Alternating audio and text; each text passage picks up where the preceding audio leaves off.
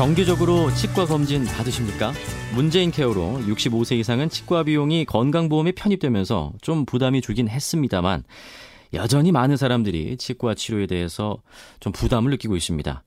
왜 이렇게 치과 치료에는 돈이 많이 드는 걸까요? 어, 치과 치료에 대한 이모저모 오늘 자세히 이야기 나눠보겠습니다.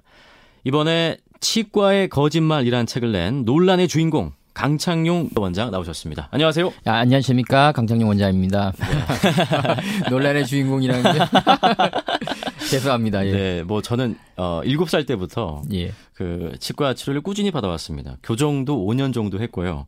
아마 살면서 치과 치료하는데 그 경차 한 대는 뽑았을 거예요. 어, 왜 이렇게 비쌉니까? 금리는 이해하겠습니다. 금이니까.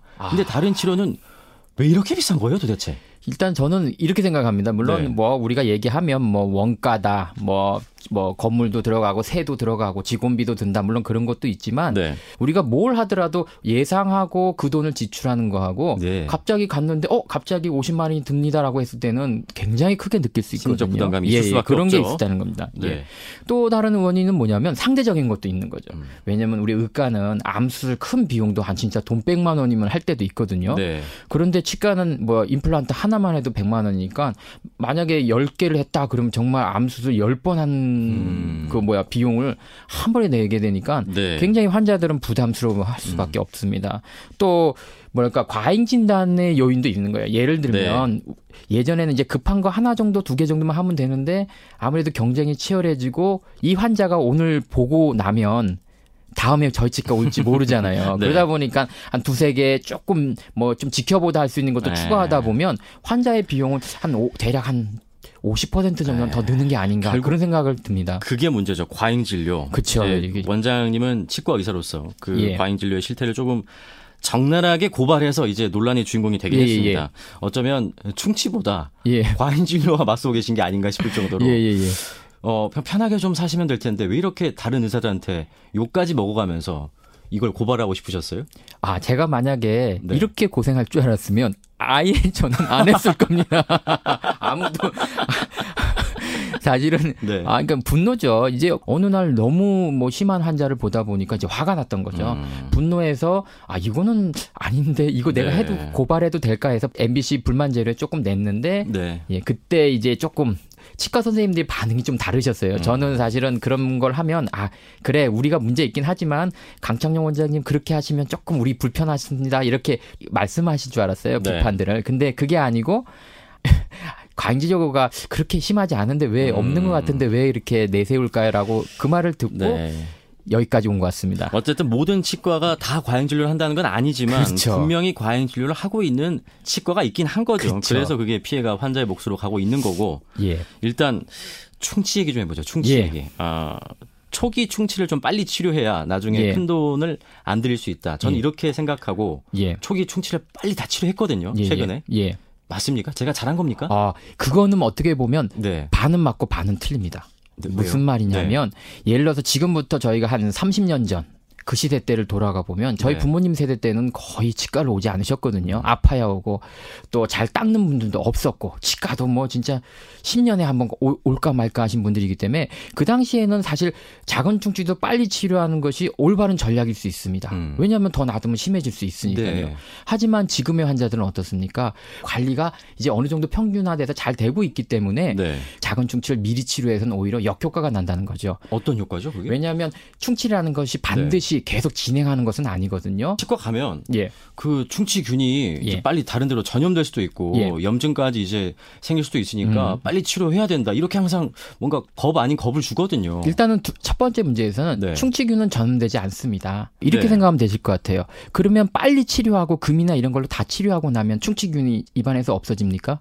없어지지 않나요? 안 없어지죠. 안 그러니까 없어져요? 다시 다시 치료를 받게 아, 되고 네. 어떻게 보면 충치균은 상주균입니다. 음, 그래서 어, 그 치아에 충치가 있다는 것은 그 부위가 잘 관리되지 않는 것이고 음. 그러다 보면 곧 옆에 치아도 어, 썩을 확률이 높아진다로 해석을 네. 해야지 아 이 게 충치를 요걸 치료 안 하면 옆으로까지 전이 된다라고 생각하면 안 된다는 거죠. 근데 충치 보면은 예. 그 약간 갈색 빛을 띠거나 예, 예. 까매진 부분 그런 예, 예. 것들이 있거든요. 예, 표면상에. 그래서 저는 그게 충치인 줄 알고 치료해 주세요 하고 가면 약간 좀 이렇게 또 파내잖아요. 예, 예. 하는 걸로. 예. 그러면 그게 잘 된 치료가 아닌가 싶은데. 어, 보통 이게 까맣고 갈색을 보이는 것은 충치가 맞습니다. 네. 하지만 어떻게 보면 병으로 따지면 깊지 않은 병. 있수 있거든요. 음. 우리가 겉, 겉모습만 가지고 어 네가 얼굴이 좀 좀 안 좋아 보인다고 해서 그 사람이 큰 암이나 이런 게 걸린 건 아니지 어, 그렇죠. 네. 그래서 충치에 대한 태도를 바꿔야 된다는 거죠. 음. 충치 치료와 신경 치료는 그러면 어떤 기준을 갖고 해야 됩니까? 환자 그러니까, 입장에서? 그러니까는 어떻게 보면 요즘 이제 충치 치료의 기준은 뭐냐면 네. 초기 우식 즉 범낭질 이전까지는 좀 잘 닦고 지켜보는 걸로. 음. 즉 방사선 사진에 충치가 그렇게까지 진행돼 보여도 물론 어려운 표현이겠지만 네. 범낭질은 겉에 껍질까지 네. 진행됐다 하더라도 지켜보는 게 지금 세계적인 추세고요. 얼마나 지켜보는 거죠? 그게 다 정답이겠죠. 환자들이 제일 궁금한 네. 게 뭐냐면 그러면 이거 썩으면 어떡하죠? 그러니까요. 그러거든요. 그래서 치과에서 1년마다 1년마다. 그렇죠. 저희들도 좀 불안할 때가 있거든요. 왜냐하면 잘 안 닦는 분들이 있어요. 잘 안 닦아도 1년이면 괜찮아요? 그렇죠. 그래서 그럴 땐 6개월. 6개월. 그렇죠. 그러면 1년이라는 단어가 왜 나왔을까요? 네. 우리가 실제로 심한 충치가 더 심해지는 게 문제잖아요. 그렇죠. 그때 걸리는 시간을 평균적으로 계산했을 때 2년에서 5년이에요. 음. 그래서 우리가 최소치인 2년을 봤다면 그럼 1년마다 검사한다면 문제가 없는 거죠. 그러면 잘 닦으면 5년까지는 쓸 수 있는 거네요. 치료 그, 안 받고. 어, 그건 아니죠. 그건 1년, 아닙니까? 1년마다까지는 보장된다고 해석하는 1년마다. 그렇죠. 1년마다 우리가 검지 검지를 통해서 또 체크하고 체크하고 아. 한다면 뭐 보장된다. 1년 보장이라 생각하면 됩니다. 가전제품처럼. 그리고 요새 임플란트 많이 하시거든요. 예, 예, 예. 어떤 경우에 진짜 임플란트가 필요한 겁니까? 저는 이제 우리가 그거에 논란이 많은데 네. 예전에는 임플란트 과잉 진료가 상당히 많았어요. 음. 정말 저희도 저도 보다 보면 화가 나. 그 돈이 되니까. 네, 그렇죠. 그때는 그게 하나에 250, 300이었거든요. 네. 그게 한 십 몇 년 전 얘기입니다. 그때는 진짜 과잉 진료가 많았거든요. 근데 어느 순간 줄었어요. 왜 그런가 봤더니 일단 100만 원 초반으로 떨어졌어. 음. 그럼 상식적으로 이게 떨어지면 더 많이 해야 되려면 과잉 진료가 더 많아져야 되잖아요. 네. 그럴 때도 있었죠. 잠시. 음. 근데 어느 순간 정상치로 돌아왔습니다. 그 이유 중에 하나가 보면 그 환자들이 여러 치과를 간다는 겁니다. 음. 그렇죠. 여러 군데의 치과를 보게 되니까. 그렇죠. 근데 임플란트는 환자들이 구분할 수 있는 가장 쉬운 방법은 뭐냐면 네. 이세 가지 음. 많이 붓느냐, 많이 붓느냐. 아프느냐, 많이 흔들리냐. 네. 요것 중에 두 두세 가지가 걸린다면 아 내가 조금 생각해 봐야 되지 않느냐라고 생각합니다. 근데 그럼에도 불구하고 예. 최대한 내 치아를 오랫동안 쓰는 게 중요하잖아요. 그러니까 임플란트로 바로 가기 전에 뭔가 전 단계로 신경 치료를 하면은 낫지 않을까 그런 생각이 드는데 아, 전혀 다릅니다. 다릅니까? 야, 요즘 달라졌습니다. 어. 뭐냐면 내 일을 내가 아껴서 2, 3년 더 쓸 수 있습니다. 신경 치료하면 네. 2, 3년 더 쓸 수 있습니다. 하지만 그때까지 내 뼈는 또 서서히 녹을 수밖에 아, 없거든요. 임플란트를 하려면 잇몸뼈가 그렇죠. 있어야 되는데 그렇죠. 잇몸뼈가 녹아버리면 아 임플란트도 못 하게 되는 그렇죠. 경우가 발생하니까 그래서 어떻게 보면 환자분들도 너무 내 치아에 집착하다 보면 내 잇몸뼈가 상하고 그 네. 옆에 치아까지 망가지는 결과가 오거든요. 네. 그래서 치과에 가서 하려고 그러면 또 선생님들 입장에서 좀 미리 하는 게 아니냐고 음. 말씀하십니다. 그래서 아까 말씀해 드렸듯이 세 가지 많이 흔들리냐, 많이 붓느냐, 많이 아프냐를 좀더 네. 그를 기준으로 삼는다면 네. 아 그런 게 두 가지 이상 되는데 음. 참는다는 것은 염증이 계속 진행되고 있다는 거거든요. 자 일단 우리가 잘못 알고 있던 상식들이나 좀 어떤 식으로 과잉 진료가 이렇게 이루어졌는지 대강 훑어봤습니다. 음. 자 치과의 거짓말의 저자 강창용 원장과 이야기 나눠보고 있습니다. 자 이제 그러면 우리가 좀 어떻게 하면 과잉 진료를 피할 수 있을지 좀 우리가 그 방어 전략, 수비 전략을 좀 세워보죠. 어떤 치과를 좀 조심해야 됩니까? 제 생각에는 어 광고 많이 하는 치과, 지하철에 딱 그 붙어 있는 그런 치과 있잖아요. 예, 예, 예. 그런 데는 조심해야 되지 않을까 싶은데. 당연히 이제 그건 이제 우리 다 알고 있는 네. 건데 여기서 얘기하시면 다 채널 돌리시겠죠. 아유 채널 채널 돌릴 말씀을 이렇게 하시면 안 됩니다. 근데 제가 볼 때는 그런 것 같습니다. 그건 뭐 기본이겠지만 네. 사실 요즘 광고나 이런 거 안 하는 치과 있을까요? 음. 사실 그런 거 빼고 나면 갈 곳이 없어지는 게 현실입니다. 그래서 어떻게 보면 환자분들이 가장 주의할 게 뭐냐면 당일 좀 진료를 하는 건 좀 자제했으면 아, 스케일링 받으러 갔다가 충치 있습니다. 오늘 치료하시죠. 예, 그렇죠. 이렇게 요구하는 그리고 또 심지어 심지어는 요즘은 이제 검사도 무료로 해줘요. 맞아요. 네. 그러다 보니까 혹해서 가게 돼요. 음. 그러면 혹해서 간 건 좋은데 그날 치료 결정을 한다는 거죠. 음. 중요한 건 뭐냐면 환자의 행동 방식이 달라져야 된다는 거죠. 음. 내가 교정을 알아봐러 갔으면 그날 결정하지 않았어야 되는 네. 거죠. 그리고 예를 들어서 스케일링을 했다면 뭔가 충치 치료를 한다는 얘기를 들었다면 반드시 다른 치과에 가서 한번 더 검사를 받고 결정해도 늦지 않는다. 네. 그러니까는 좋은 치과를 고르려 하지 마시고요. 네. 내 태도. 그렇죠. 우리가 좋은 물건을 살 때 물론 어, 좋은 걸 찾아보는 것도 있지만 음. A와 B를 보통 비교해보고 사지 않습니까? 그렇죠. A, B, C 중에 네. 그때 제일 좋으니까 고르는 거지. 음. 그게 과연 세상에서 제일 좋은 건 아니지 않습니까? 어떻게 보면 치과도 뭐가 정말 좋은지 우리 모를 수 있습니다. 네. 그럴 경우에는 A, B, C란 치과를 좀 비교해보고 결정하는 음. 것이 오히려 더 현실적인 대안이 아닐까 그렇게 생각합니다. 어, 태도 말씀을 해주셔서 약간 예. 방금 드는 생각은 예. 이제 딱 들어가서 예. 뭔가 이제 걱정을 내가 표출하기보단 예. 약간 포커페이스가 중요할 것 같아요. 아 그런 것도 내가. 심리전에 안 말리기 위해서. 그렇죠. 보통 우리 치과 선생님들이나 우리 의료 종사자들은 많은 환자를 상대하다 보니까 너무 잘 알아요. 음. 눈빛만 봐도 무서워해. 그거 다 알거든요. 그래서 특히 대학병원이나 이런 데 갔을 때도 그러한 현상들은 굉장히 음. 다른 진단을 나옵니다. 예를 네. 들어서 이런 환자분이 계셨는데 뭐, 모 대학에서 진단을 받았는데, 뭐, 충치 치료를 하라고 해서 저희 치과에 오신 거예요. 네. 그 봤는데 솔직히 아니에요. 음. 정지우식이라서 죄송한데 제가 그랬습니다. 저는 못 해드리겠습니다. 그 대학병원에 가셔서 하셔야 되겠습니다. 라고 해서 사실 쫓아냈습니다. 근데 음. 그분이 이제 나갈 때 드디어 본심을 나타내시더라고요. 교수님께서는 검사하고 하지 말라고 그랬던 거예요. 아. 근데 이제 뭐 레지던트 선생님은 이제 하라고 그랬던 거죠. 아. 그러니까 이분은 레지던트 선생님 말을 저한테만 전달한 거고, 음. 전 제가 볼 때는 그랬을, 그렇죠. 그랬을 리가라고. 근데 왜 그렇게 다른 진단이 나왔을까요? 환자분이 벌써 걱정이 많은 분이셨어요. 음. 그러니까 레지던트 입장에서는 더 이상 이게 얘기를 해도 아니 그렇죠. 그러니까 아예 그럼 빨리 하세요라고 얘기를 했듯이 환자분이 그렇게 걱정하는 느낌이나 걱정 두려워한다면 과잉 진료한 네. 치과에서는 상당히 좋아하는 아. 타입이죠. 그분들은 조금만 겁을 주면 네. 제 사람이 돼 버리죠. 아 이거 안 되는데. 예. 어 이렇게 얘기하면 또 아. 혼납니다. 어, 음, 맞는데. 아 양심 의사시잖아요, 그래도. 예. 근데 여기서 갑자기 궁금한 게그 예. 그 치과 의사들도 치과 치료를 받습니까? 아, 저도 사실 그게 궁금한데 네. 저를 보건데 안 받습니다. 안 받아요? 예. 갈 수가 없어요. 시간이 안 돼요. 그러니까 결국은 저희가 다른 치과를 가야 된다는 얘기인데 셀프 스케일링 안 됩니까? 아 저는 셀프 스케일링 했습니다. 왜냐하면 아, 아 쟤는 제 유튜브에 보시면 셀프 네. 스케일링 한 게 있는데 그게 농담이 아니고 진짜 제가 다 했어요. 왜냐하면 제 후배한테 가자니 네. 돈 안 받는 게 미안하고 음. 또 제 얼굴이 이렇게 알려졌으니 다른 치과에 가서 참 환영받지 못할 것 같고 그래서 사실 두려워서 못, 가, 못 가고 제가 했습니다. 제 머리 못 깎는다는데 예. 깎으셨네요? 예, 예, 제가 처음에, 그러니까, 어, 실제로 치과 선생님 중에는요, 자기 네. 스스로 자기 치아 뽑는 분도 계십니다. wow. 아, 제가 거기까지 가면 변태 소리를 들을까봐, 그, 거기까지는 저는 안 했고요. 소심하게 스케일링만 했습니다. 아. 예.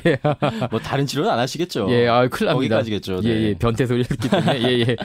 그럼 원장님은 치아 관리를 어떻게 하고 계세요? 저는 양치질을 제일 중요하게 여깁니다. 식사 후 바로바로 닦는 게 중요합니다. 네. 근데 뭐, 어디서 보니까 뭐, 산성 음식을 먹었을 때는 조금 이따 닦아라 하고 있거든요. 네. 그래서 어떤 분이 물어보세요. 선생님, 내가 밥 먹고 콜라 먹었는데 닦아야 돼요, 말아야 돼요. 그러거든요. 맞아요. 그랬을, 궁금하긴 합니다. 음, 그랬을 땐 반드시 미리 닦는 게 좋습니다. 아. 왜냐하면 닦는 거는 물론 충치 예방의 효과도 있지만 네. 잇몸 질환의 염증이나 이걸 막는 효과도 있거든요. 음. 그래서 식사를 바로 후에 닦는 것이 그러한 두 가지 면에서 유리하고요. 네. 단지 이제 뭐 예를 들어서 내가 콜라만 하나 먹었어. 네. 뭐 가볍게 먹 귤만 하나 먹었을 때에는 물론 물로 헹구고 나중에 하셔도 되겠지만 음. 식사에 곁들여 졌을 때에는 그 식사 때문에 썩을 확률이 음. 높기 때문에 빨리 하는 게 좋습니다. 네. 네. 식사 후 5분 이내로 충치균들은 소화를 다 해내거든요. 음. 그럼 사실은 우리가 사실 빨리 먹자마자 바로 닦는 게 참 중요합니다. 음. 저는 바로, 수, 바로. 수저 놓고 바로 달려갑니다.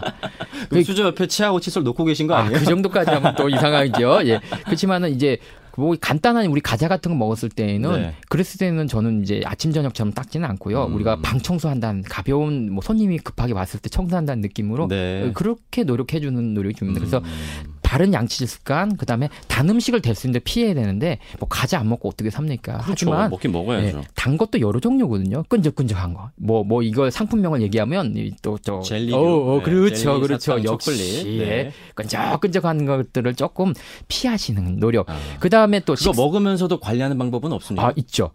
이 식사 시에 저는 항상 식이섬유를 드시기를 원합니다. 식이섬유. 그렇죠. 김치라든지 나물. 그래서 초콜릿 먹고 김치 하나 씹는 게 오히려 더 효과적일 수 있는 거죠. 어, 이론상으로는 그렇죠. 어, 아닙니다. 실제적으로 그게 걸레 닦는 효과를 냅니다. 아. 어, 초콜릿 같은 경우는 치아 윗면에 주름진데 네, 네, 네. 많이 끼거든요. 네. 그런 부분이 그런 게 걸레질 효과죠. 그래서 우리가 나물이나 이런 것은 뭐야 염장 상태잖아요. 그래서 이게 약간 질기기 때문에 잘 닦아주는 역할을 하고요. 그럼 초콜릿 먹고 김치를 드세요? 아니요. 그렇게 못하기 때문에 또 방법이 방법이 있죠. 뭡니까? 뭐냐면 물로 자주 헹구기를 저는 아. 권합니다. 그렇죠. 물이 하나의 대안이 될 수 있고요.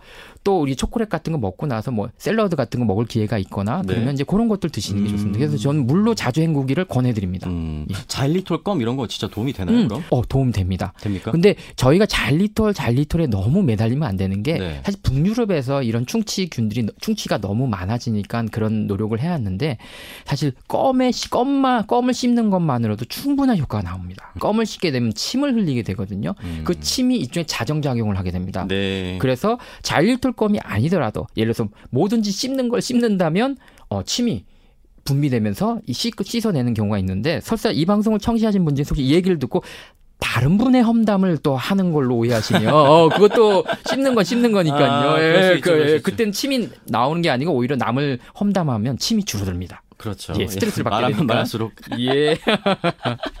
아이고 그리고 여기까지. 뭐 이제 또 궁금한 것도 있는데 예. 저는 이제 치실을 항상 쓰거든요. 예, 예. 그 치간 칫솔 쓰는 분도 있는데 치간 칫솔은 뭐 약간 뭐 잇몸 사이가 벌어진다 그래가지고 피하시는 분도 있어요. 치실을 쓰는 건 좋은데 너무 이게 줄넘기 하듯이 하는 분들이 계세요. 줄넘기요? 그렇죠. 너무 막막 막 돌린다고 아. 하는 그렇게 하지 마시고 가벼운 느낌으로. 그리고 네. 너무 세게 할 경우에는 오히려 이하 이 사이가 닳아서 공간이 벌어지는 경우도 음. 있거든요. 음. 그러니까 부드러 그렇죠. 내 이다, 내 내 몸이다란 마음으로 아. 떼수건으로 벅벅 밀면 안 되지 않습니까? 똑같이 그렇게 내 몸처럼 부드럽게 해주시고요. 근데 이제 좀 그 양치질 할 때는 네. 좀막 해야 시원하거든요. 아, 그거 망하는 것 중에 하나입니다. 그래요. 근데 그걸 우리 환자들이 못 고치고 있어요.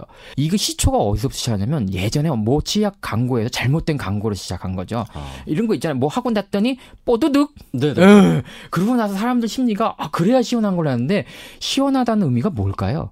결국 치아 표면이 살짝 깎여 나갔기 때문에 뽀드득한 아. 거죠.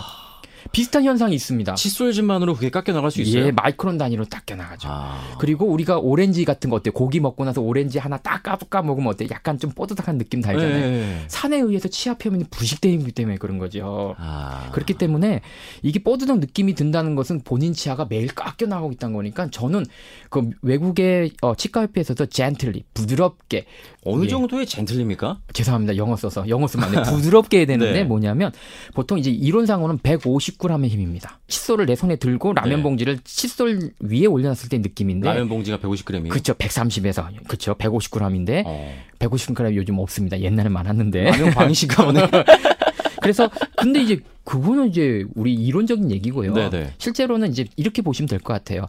한 달 정도 내 칫솔모가 유지는 돼야 돼요. 음... 일주일만 지나면 아주 그 화분을 키우신 분들이 있습니다. 네. 난초를 그 욕실에 키우신 분들이 계신데 네. 적어도 한 두 달 정도는 좀 살짝 휘는 아... 느낌으로 하시는 게 옳지 않을까. 제가 한 달짜리거든요. 아, 그러면 안 됩니다. 그러면 그게 분노의 칫솔질이라고 되죠. 방을 닦는다는 느낌 말고 네. 방을 쓴다는 느낌. 아... 그 묘한 느낌을 좀 이해해 주셨으면. 네. 자, 그럼 여기서 예. 치약도 엄청 많습니다. 예, 예. 뭐 종류가 너무 많아서 도대체 뭘 쓸지 모르겠는데 어떤 예. 치약이 내 구강에 적합한가 뭐 볼 수가 있습니까? 음, 그런 질문을 하시는 분들의 공통된 특징이 뭐냐면 네. 자기 자신의 일을 잘 안 닦아요. 잘안 닦으신 분이 그러니까 방 청소하시는 분들이 아. 아, 오늘은 선생님 빗자루를 써야 되는데 아 요즘 빗자루 잘 안 쓰죠. 다 진공 청소기인데 어느 진공 청소기 써야 되냐고 물어보는 격이죠. 제가 딱 그렇죠. 그렇거든요. 그래서 가장 중요한 건 시중에 나 있는 치약은 어느 것이든 괜찮고 네. 단지 어떤 향이라든지 또 자기만의 또 어떤 독특한 또 미신이 그렇죠. 난 네. 소금이 꼭 들어가야 하면 음. 소금 치약 쓰시는 거고 이제 그런 게 중요한데 단 네. 이거는 빠지시면 안 되죠. 불수가 꼭 함유돼야 된다는 것. 불스? 그렇죠. 불소. 불소. 예, 그렇죠. 불소가 뭡니까 도대체? 일종의 우리가 불소라는 건 뭐냐면 치아가 충치가 생겼을 때 침 속에 있는 칼슘, 인해, 음. 우리 치약 속의 불소 이 세 가지가 합쳐져서 불화인해석이 되고 이것이 네. 치 충치의 그 표면, 그 손상된 표면을 이렇게 치, 수리해 주거든요. 네. 그때 치약의 효과가 큰 중요한데 그 중에가 불소 성분인데 그 불소는 최소한 1000ppm은 돼야 됩니다. 1000ppm 그게 그렇죠. 다 치약 그 뒤에 적혀 있습니까? 그러면? 예, 있습니다. 1000ppm 그, 예. 불소 1000ppm. 근데 문제는 네. 시중에서 대부분 구할 수 없는 겁니다. 그럼 어디서 삽니까 이걸? 자, 슈퍼마켓에 있습니다. 근데 네. 아까는 팔 수 없다면서요. 그런데 990ppm. 990ppm. 그렇습니다. 아. 10ppm이 적습니다. 아, 근데 이 제품이 있긴 있어요. 예, 있습니다. 그러니까 990 ppm 정도면 아뭐 10ppm이 적다고 해서 큰 문제가 생길까? 그 회사랑 예. 연결돼 있는 건 아니죠? 예, 아니죠. 대부분 네. 치, 칫솔 치약들 칫솔들은 치약들은 990ppm에 아, 맞춰져 그래요? 있습니다. 아, 그런데이 네. 얘기를 하면 또 나, 논란이 일어납니다. 왜냐하면 이 불소에 대해서 반대하시는 분들도 많으시거든요. 음, 왜냐하면 음. 불소가 이제 몸에 좀 해롭다라고 네네, 생각하는데 일단은 치약의 불소는 먹는 게 아닙니다. 다 뱉어내야죠. 그렇죠. 네. 그래서 6세 이하는 25%를 흡수합니다. 음. 그래서 너무 유아일 경우에는 무불소를 쓰기도 하고요. 네. 3세 이하나 2세는 그다음에 그 이상은 뭐냐면 치약을 갖다가 살짝 스치듯이 아이들은 음. 2세 이하는 살짝 벽면에 스치듯이 그다음에 6세에서 5세 사이는 약간 그 쌀알 두세 알 정도만 조금만 해서 쓰면 네. 큰 문제가 없고요. 또 이 불소 문제에 대해서 우리가 불소화 수도 사업이라고 해서 이게 수돗물에 넣자는 얘기도 네네네네네. 있잖아요. 그 문제는 사실 논란이 많습니다. 음. 왜냐하면 환자분들이 선택 못하니까. 그... 예. 아, 또딴 데로 세지요. 예. 그 TMI 이런 별명이 있으시죠? 아, 예, 많습니다.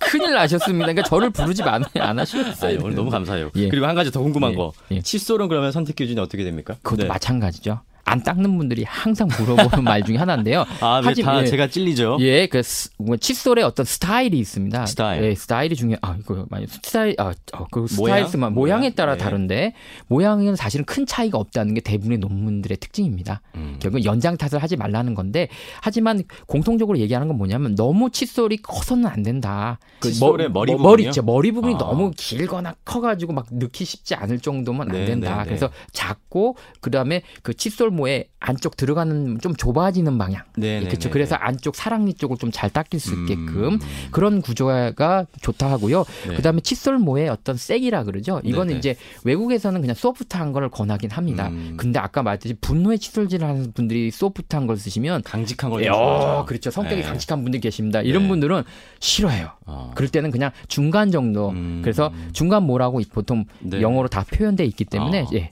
제가 발음이 안 좋아서 그건 발음하지 않겠습니다. 예. 자, 오늘 이 방송 나가면 다음 주부터 원장님의 또그 치과에 예.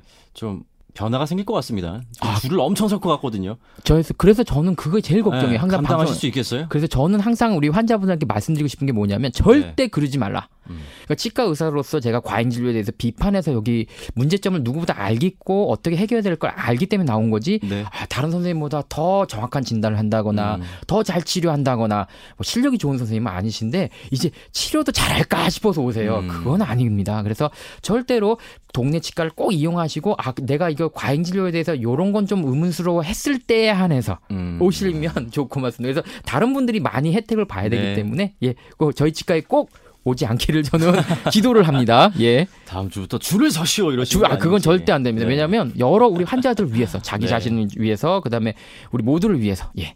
주 위에 동네에 있는 치과 선생님도 훌륭하신 분들이 맞습니다. 많거든요. 네. 우리가 문제를 지적하다 보니까 마치 모든 선생님이랑 말할 수밖에 없는 이런 분위기라서 그런 거지 절대 그렇지 않습니다. 음. 그래서 치과 모르겠다 그러면 두세 군데만 가시면 동네에 네. 분명히 좋은 치과가 있습니다. 네. 그먼 고생하지 않았으면 좋겠습니다. 음. 자 이제부터 저도 깐깐한 환자가 될 수 있을 것 같습니다.